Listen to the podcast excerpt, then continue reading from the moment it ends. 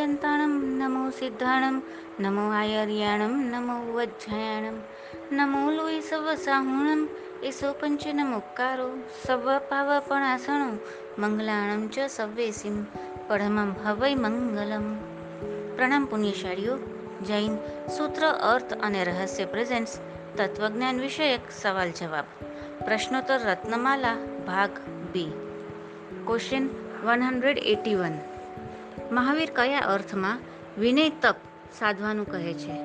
Answer. જ્યારે કોઈ તુલના વિના દરેક પ્રત્યે વિનયનો ભાવ જાગે ત્યારે એ તમારો આંતરગુણ બને છે.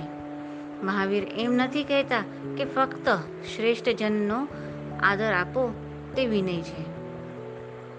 પરંતુ કોઈ પણ ભેદભાવ વિના આદર અપાય, ત્યારે વિનય પેદા થાય છે. જીવ માત્ર પ્રત્યે આદર, અસ્તિત્વ પ્રત્યે આદર, જે છે તેના પ્રત્યે આદર, નિંદક કે પ્રશંસક, ચોર કે સાધુ, જે જેવા છે તેવા પ્રત્યે આદર. શ્રેષ્ઠત્વનો કોઈ સવાલ જ નથી, તેમનું હોવું જ પર્યાયત છે. એ દરેક પ્રત્યે આદર સંભવે ત્યારે વિનય નામનો તપ સધાય છે. જ્યાં સુધી હું તોલી તોલીને આદર આપું, ત્યાં સુધી એ મારો ગુણ નથી. મને જો કોહિનૂર હીરો સુંદર લાગતો હોય, તો તે કોહિનૂરનો ગુણ છે. પરંતુ જ્યારે રસ્તા પર પડેલ કંકડ પથ્થરમાંય સૌંદર્ય દેખાય, તો હવે સૌંદર્ય જ જોવાનો મારો ગુણ બની ગયો. ફક્ત શ્રેષ્ઠને જ આદર આપવામાં આપણે કોઈ પ્રયત્ન, શ્રમ કે આંતરિક પરિવર્તન કરવું પડતું નથી. જ્યારે જીવ માત્ર પ્રત્યે આદરભાવ જાગે છે, ત્યારે આંતરિક પરિવર્તન થાય છે. સવાલ એ નથી કે તમે બેઈમાન છો કે ઈમાનદાર. તમે બેઈમાન હો તો પણ હવા તમને ઓક્સિજન આપવાની ના નથી પાડતો. આકાશ એમ નથી કહેતું કે હું તને જગ્યા નહીં આપું. જ્યારે આખું અસ્તિત્વ તમારો સ્વીકાર કરે છે, તો હું કોણ છું? તમારો અસ્વીકાર કરનાર. તમે છો એટલું જ પૂરતું છે. હું વિનય કરીશ. સન્માન આપીશ. કોઈ પણ જાંચ પડતાલ વિના, કોઈ પણ શર્ત વિના. જીવન પ્રત્યે સહજ સન્માન એ જ વિનય છે. વળી તમે કોને શ્રેષ્ઠ ગણશો? જે આજે શ્રેષ્ઠ છે તે ભૂતકાળમાં ન હતા. કદાચ ભવિષ્યમાં નહીં હોય. તો કોણે વિનય કરશો? Question one hundred eighty two જે આજે શ્રેષ્ઠ છે તે ભૂતકાળમાં ન હતા. આ વાક્ય ઉદાહરણ સાથે સમજાવો. આન્સર આદિનાથ દાદા, જે આજે આપણા માટે શ્રેષ્ઠતમ છે, તે એમના પાંચમા લલિતાંગ દેવના ભવમાં વિષયાસક્ત હતા. લલિતાંગ દેવની પ્રિયા સ્વયંપ્રભા ચવી ગઈ? કોઈ દરિદ્ર ગ્રહસ્થને ત્યાં સાતમી કન્યાના રૂપમાં જન્મ લીધો. બધાએ છોડેલી તડછોડેલી આ નિર્નિ, નિર્નામિકાને એક દિવસ યુગંધર કેવળીના દર્શનનો લાભ પ્રાપ્ત થાય છે. તે વૈરાગ્ય ભાવનાથી અનશન વ્રત અંગીકાર કરવા જઈ રહી છે. મહાશક્ત બનેલ લલિતાંગ દેવ એટલે આદિનાથ દાદાનો જીવ. તેની પાસે જઈને તેની પત્ની બનવાનું નિયાણું કરાવે છે. તેથી ફરીથી સ્વયંપ્રભા, એટલે શ્રેયાંશકુમારનો જીવ.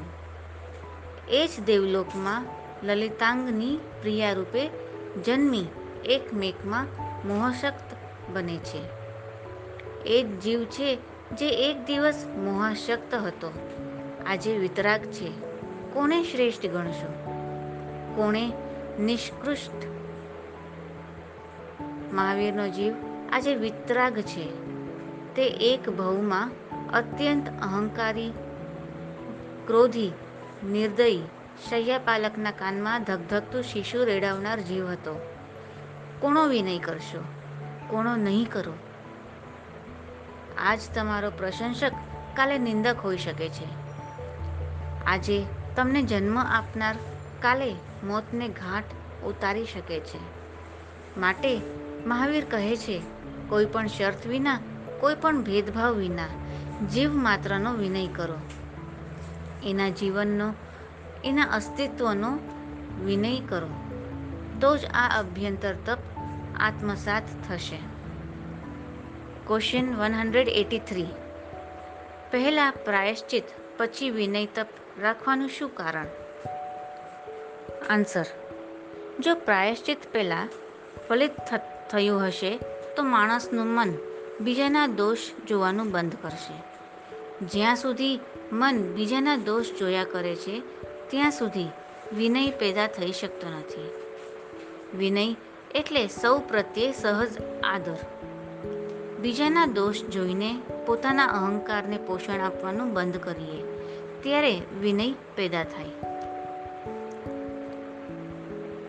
નિંદામાં રસ માલુમ પડે છે ને પ્રશંસા કરતાં પીડા થાય છે. બીજાના દોષ દૂર દૂરથી પણ આપણને દેખાય છે ને આપણા દોષ નિકટમાં નિકટ છે, છતાં દેખાતા નથી. આપણા જે દોષ દેખાતા નથી, તે બધા આપણા દુશ્મન છે. તે અંદર છુપાઈને ચોવીસ કલાક આપણને બહુ દુઃખ આપે છે. જ્યારે કોઈ બીજાનું ખૂન કરી નાખે છે, ત્યારે પણ એ માણસ માનતો નથી કે હું અપરાધી છું. એ એમ માને છે કે એ માણસે કામ જ એવા કર્યા હતા કે એનું ખૂન કરવું પડ્યું. દોષિત હું નથી. આમ ભૂલ હંમેશા બીજાની જ હોય છે. ભૂલ શબ્દ જ બીજાની તરફ તીર બનીને આગળ વધે છે. તેથી જ આપણો અહંકાર બળવાન બને છે. એટલે જ મહાવીરે પ્રાયશ્ચિતને પ્રથમ અભ્યંતર તપ કીધું. દરેક જણે એ સમજી લેવાની જરૂર છે કે ફક્ત મારા કૃત્ય નહીં, હું પોતે જ ખોટો, દોષિત હોઉં છું. આ સમજવાથી તીરની દિશા બદલાઈ જશે ને તીર તમારી તરફ તકાશે.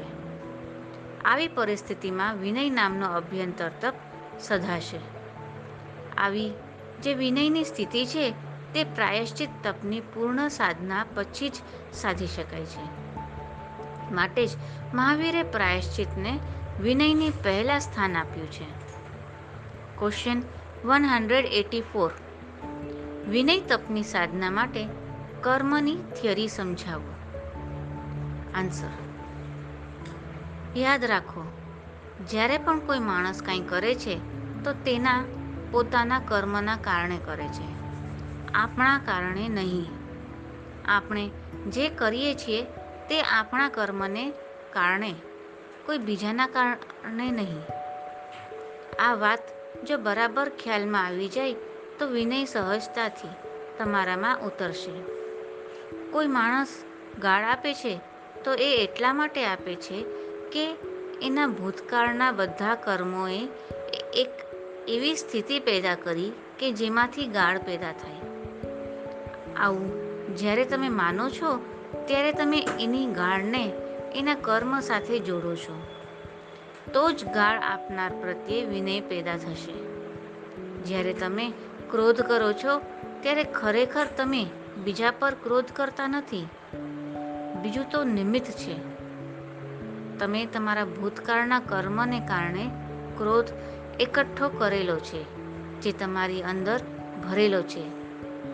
જેમ કૂવામાં બાલટી નાખીએ, ત્યારે તે બાલટી પાણીથી ભરાઈને બહાર આવે. તેમ તમારામાં ક્રોધ છે, એટલે ગાળરૂપી બાલટી નાખીને કોઈ તમારો ક્રોધ બહાર ખેંચી લાવે છે. નિમિત્ત પર શું ક્રોધ કરવો? જેમાં ખરેખર વિનય જાગૃત થયો છે, તે ગાળ આપનારને ધન્યવાદ આપશે કે તેણે તમારામાં ક્રોધ પડેલો છે, તે બહાર લાવીને બતાવી દીધું. માટે જ કીધું છે કે નિંદક નિયરે રાખીએ. કેમ કે તે તમારામાં નિંદા કે ટીકાપૂર્ણ બાલટી નાખતો રહેશે ને તમારી ભીતરમાં જે કચરો પડ્યો હશે તે બહાર ખેંચી લાવીને બતાવશે. જો તેનાથી દૂર ભાગશો, તો તમારી ભૂલો દેખાડનાર દર્પણ તમે ગુમાવી દેશો. મહાવીર કહે છે, બીજાઓ પોતાની કર્મ શૃંખલા પ્રમાણે નવા કર્મો કર્યા કરે છે.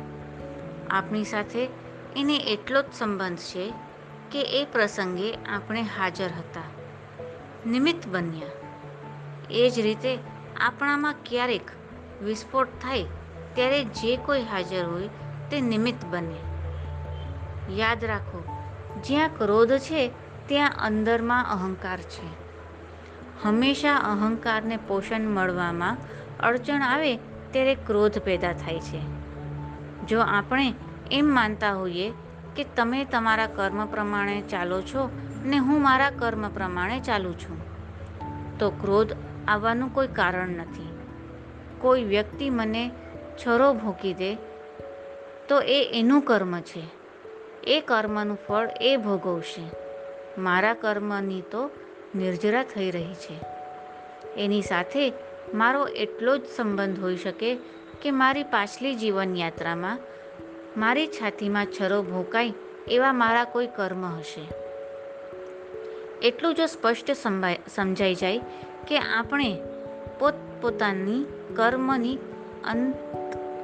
અંતરધારા મુજબ દોડ્યા કરીએ છીએ તો જ વિનય નામનો અભ્યંતર તપ ઘટિત થાય. કારણ કે તો જ બીજા સાથે આપણો કોઈ સંબંધ ન રહે, ના પ્રેમનો, ના ઘૃણાનો. તો બધા સંબંધ નિમિત્ત માત્ર રહે. હું જે કંઈ કરું છું, તે મારા માટે કરું છું. ભલું કે ખરાબ, હું જ મારું નરક છું, હું જ મારું સ્વર્ગ છું. હું જ મારી મુક્તિ છું, મારા સિવાય કોઈ બીજું મારા માટે નિર્ણાયક નથી. ત્યારે જે વિનમ્ર ભાવ પેદા થાય છે. તેમાં અહંકારનો અભાવ છે. તે જ સાચા અર્થમાં વિનય નામનો અભ્યંતર તપ છે. Question one hundred eighty five જીવ માત્ર પ્રત્યે આદર. એ બોલવું ને સાંભળવું ગમે છે. ઝાડ, પાન, પશુ, પક્ષી પ્રત્યે આદર રાખવો સહેલો છે. કેમ કે તે આપણને સામે બોલતા નથી, ક્રોધ કરતા નથી. પરંતુ જે આપણી નિંદા કરે છે, ક્રોધ કરે છે, ગાળો આપે છે, તેના પ્રત્યે આદર બહુમાન કેવી રીતે જાગૃત થાય? આન્સર જ્યારે કોઈ મારા પર ક્રોધ કરે છે, ત્યારે જો હું એમ ન માનું કે એ ક્રોધ કરનારનો કાંઈ દોષ છે કે બુરાઈ છે, પણ ફક્ત એટલું જ માનું કે ક્રોધ એનામાં પેદા થઈ રહ્યો છે, ત્યારે હું એના ક્રોધથી દુઃખી થતો નથી. જો હું રસ્તે પસાર થઈ રહ્યો હું ને અચાનક એ એક ઝાડની ડાળી મારા પર તૂટી પડે તો મને વૃક્ષ પર ક્રોધ આવતો નથી. કારણ કે ઝાડ પાસે આપણને મારવા માટે કોઈ કારણ નથી. ઝાડની શાખા તૂટવાની અણી પર હતી. એ રીતે જે માણસ વિનયપૂર્ણ હોય તેને તમે ગાળ આપો, તો એવું માને છે કે તમે મનમાં ક્રોધથી ભરેલા હતા, ચિત્ત તમારું પરેશાન હશે અને ગાળ તમારા મોંમાંથી નીકળી ગઈ. એટલે જે વિનયપૂર્ણ માણસ હોય, તેના વિનયમાં કોઈ અડચણ ઊભી થતી નથી. એને કાંઈ દુઃખ પણ થતું નથી. એ એમ પણ વિચારતો નથી કે સામા માણસે ગાળ કેમ આપી હશે? વિનિત માણસ માણે છે કે જે કંઈ થઈ રહ્યું છે, તે થાય છે જ. તે થાય છે જ. જાણું છું ને અનુભવું છું કે દુશ્મન પ્રત્યે, નિંદક પ્રત્યે, બુરું કરનાર પ્રત્યે આદર, વિનય ઉત્પન્ન થવો સહેલો નથી.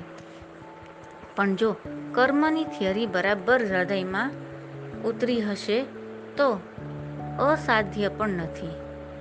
વિનય અંતરનો આવિર્ભાવ છે. વિનય બહુ મોટી વૈજ્ઞાનિક પ્રક્રિયા છે. કોઈ બીજું મારા દુઃખનું કારણ નથી. દોષ બીજા કોઈમાં નથી. મારો જ છે. મારો વિનય કોઈ શરતને આધીન નથી. એવું નહીં કે પતંગિયાને બચાવી લઈશું ને વીછીને મારી નાખીશું. માની લઈએ કે વીછીને બચાવવા જતાં એ ડંખ મારશે. તો એ એનો સ્વભાવ છે. એના લીધે એના પ્રત્યેના આદરમાં કોઈ ફરક નહીં પડે. આપણે વીછીને એમ નહીં કહીએ કે તું ડંખ નહીં મારે, તો જ તને પ્રેમ કરીશ. માની લઈએ કે શત્રુ ગાળ આપશે, પથ્થર મારશે કે મારી નાખવાની કોશિશ કરશે. એ ઠીક છે. એ જે કરી રહ્યો છે, તે એ જાણે. એ એનો વ્યવહાર છે. પરંતુ એની અંદર જે છુપાયું છે, તે અસ્તિત્વ છે. આપણો આદર, આપણો વિનય અસ્તિત્વ પ્રત્યય છે. Question one hundred eighty six ત્રીજું અભ્યંતર તપ, વૈયાવચ.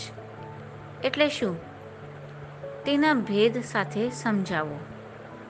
આન્સર વૈયાવચ એટલે સેવા, આહાર, પાણી, ઔષધિ આદિથી કાયાની પ્રવૃત્તિથી અથવા અન્ય દ્રવ્ય વડે દુઃખ, વેદના આદિ દૂર કરવાની પ્રવૃત્તિથી વૈયાવૃત્ય થાય છે. મુનિવરોના દસ ભેદે કરીને વૈયાવચ પણ દસ પ્રકારની છે. દસ પ્રકારના મુનિઓમાંથી કોઈને રોગ થાય, પરિસહોને લીધે ખેદ પામે, શ્રદ્ધા બગડી જાય, ત્યારે ઉપચાર કરવો તે વૈયાવૃત છે. બીજું, પોતાના ચૈતન્ય સ્વરૂપ આત્માને રાગ, દ્વેષ આદિ દોષોથી લેપાવા ન દેવો. પોતાના આત્માને ભગવાનના પરમાગમમાં લગાવી દેવો. દસ લક્ષણરૂપ ધર્મમાં લીન કરવો. કામ, ક્રોધ, લોભાદિક કશાયને તથા ઇન્દ્રિયોના વિષયોને આધીન ન થવા દેવો તે આત્માની વૈયાવૃત છે. જે પોતાની શક્તિ પ્રમાણે છ કાય જીવની રક્ષા કરવામાં સાવધાન છે, તેને સમસ્ત પ્રાણીઓની વૈયાવૃત પ્રાપ્ત થાય છે. જો કે, આ બધી ક્રિયામાં જે બહાય પ્રવર્તન થાય છે, તે તો બહાય તપ જેવું જ જાણવું. પરંતુ એવું બહાય પ્રવર્તન થતાં જ અંતરંગ પરિણામોની શુદ્ધતા થાય. તેનું નામ અભ્યંતર તપ જાણવું. એટલું સમજી લેવું કે નિશ્ચય ધર્મ તો વિતરાગ ભાવ છે. તથા અન્ય અનેક પ્રકારના ભેદો તો નિમિત્તની અપેક્ષાએ ઉપચારથી કયા છે. તેને વ્યવહાર માત્ર ધર્મ સંજ્ઞા જાણવી. Question one hundred eighty seven વયાવચથી કેવા ગુણો પ્રગટે? ને સેવા કરતી વખતે કઈ વસ્તુ લક્ષ્યમાં રાખવી? આન્સર સંયમનું સ્થાપ, સ્થાપન. દુગંછાનો અભાવ. પ્રવચનમાં વાત્સલ્યપણું. આદિ અનેક ગુણો પ્રગટે છે. સેવા કરતી વખતે નીચેની ત્રણ બાબતો લક્ષ્યમાં રાખવી. પહેલી, સેવા ભવિષ્યોન્મુખ ન હોવી જોઈએ. કાંઈ પ્રાપ્ત કરવા કે મેળવવા માટે નહીં. સેવા નિષ્પ્રયોજન હોવી જોઈએ. બીજું, સેવામાં કોઈ પ્રકારનું ગૌરવ, ગરિમા કે અસ્મિતાની ભાવના અંદરમાં ગહન થવી જોઈએ નહીં. ત્રીજું, સેવા કરતાં પુણ્યનો ભાવ કે કર્તાનો ભાવ પણ પેદા થવો જોઈએ નહીં. Question one hundred eighty eight સેવા ભવિષ્યોન્મુખ ન હોવી જોઈએ. સમજાવો. આન્સર. સેવા ભવિષ્યોન્મુખ ન હોવી જોઈએ એટલે કે સેવા કરીશ તો મને ધન મળશે, યશ મળશે કે સ્વર્ગ મળશે, માન મળશે, નામ મળશે. એવી કોઈ પણ ભાવના પ્રેરિત સેવા ન હોવી જોઈએ. સારું કે ખરાબ કાંઈ પણ મેળવવાની ભાવનાથી સેવા કરો એટલે એ વાસના પ્રેરિત થઈ. જે સેવામાં કોઈ પ્રયોજન હોય, તો તે સેવા સેવા નથી. તેવી સેવાથી મહાવીરે બતાવેલો અભ્યંતર અભ્યંતર તપ સધાતા નથી. મહાવીર કહે છે, ભૂતકાળમાં આપણે જે કર્મ કર્યા છે, તેના વિસર્જન માટે, તેની નિર્જરા માટે સેવા કરવી પડે છે. Question one hundred eighty nine સેવાનું કામ તો ગર્વ લેવા જેવું જ કામ છે ને? તેમાં ખોટું શું છે? આન્સર સેવાનું કામ કરવામાં કોઈ ગૌરવ ન અનુભવવો જોઈએ. જે સેવા ગૌરવ બને છે, તે અહંકારને પોષે છે. જ્યારે મહાવીરે બતાવેલી સેવા તો પાપનું પ્રાયશ્ચિત છે.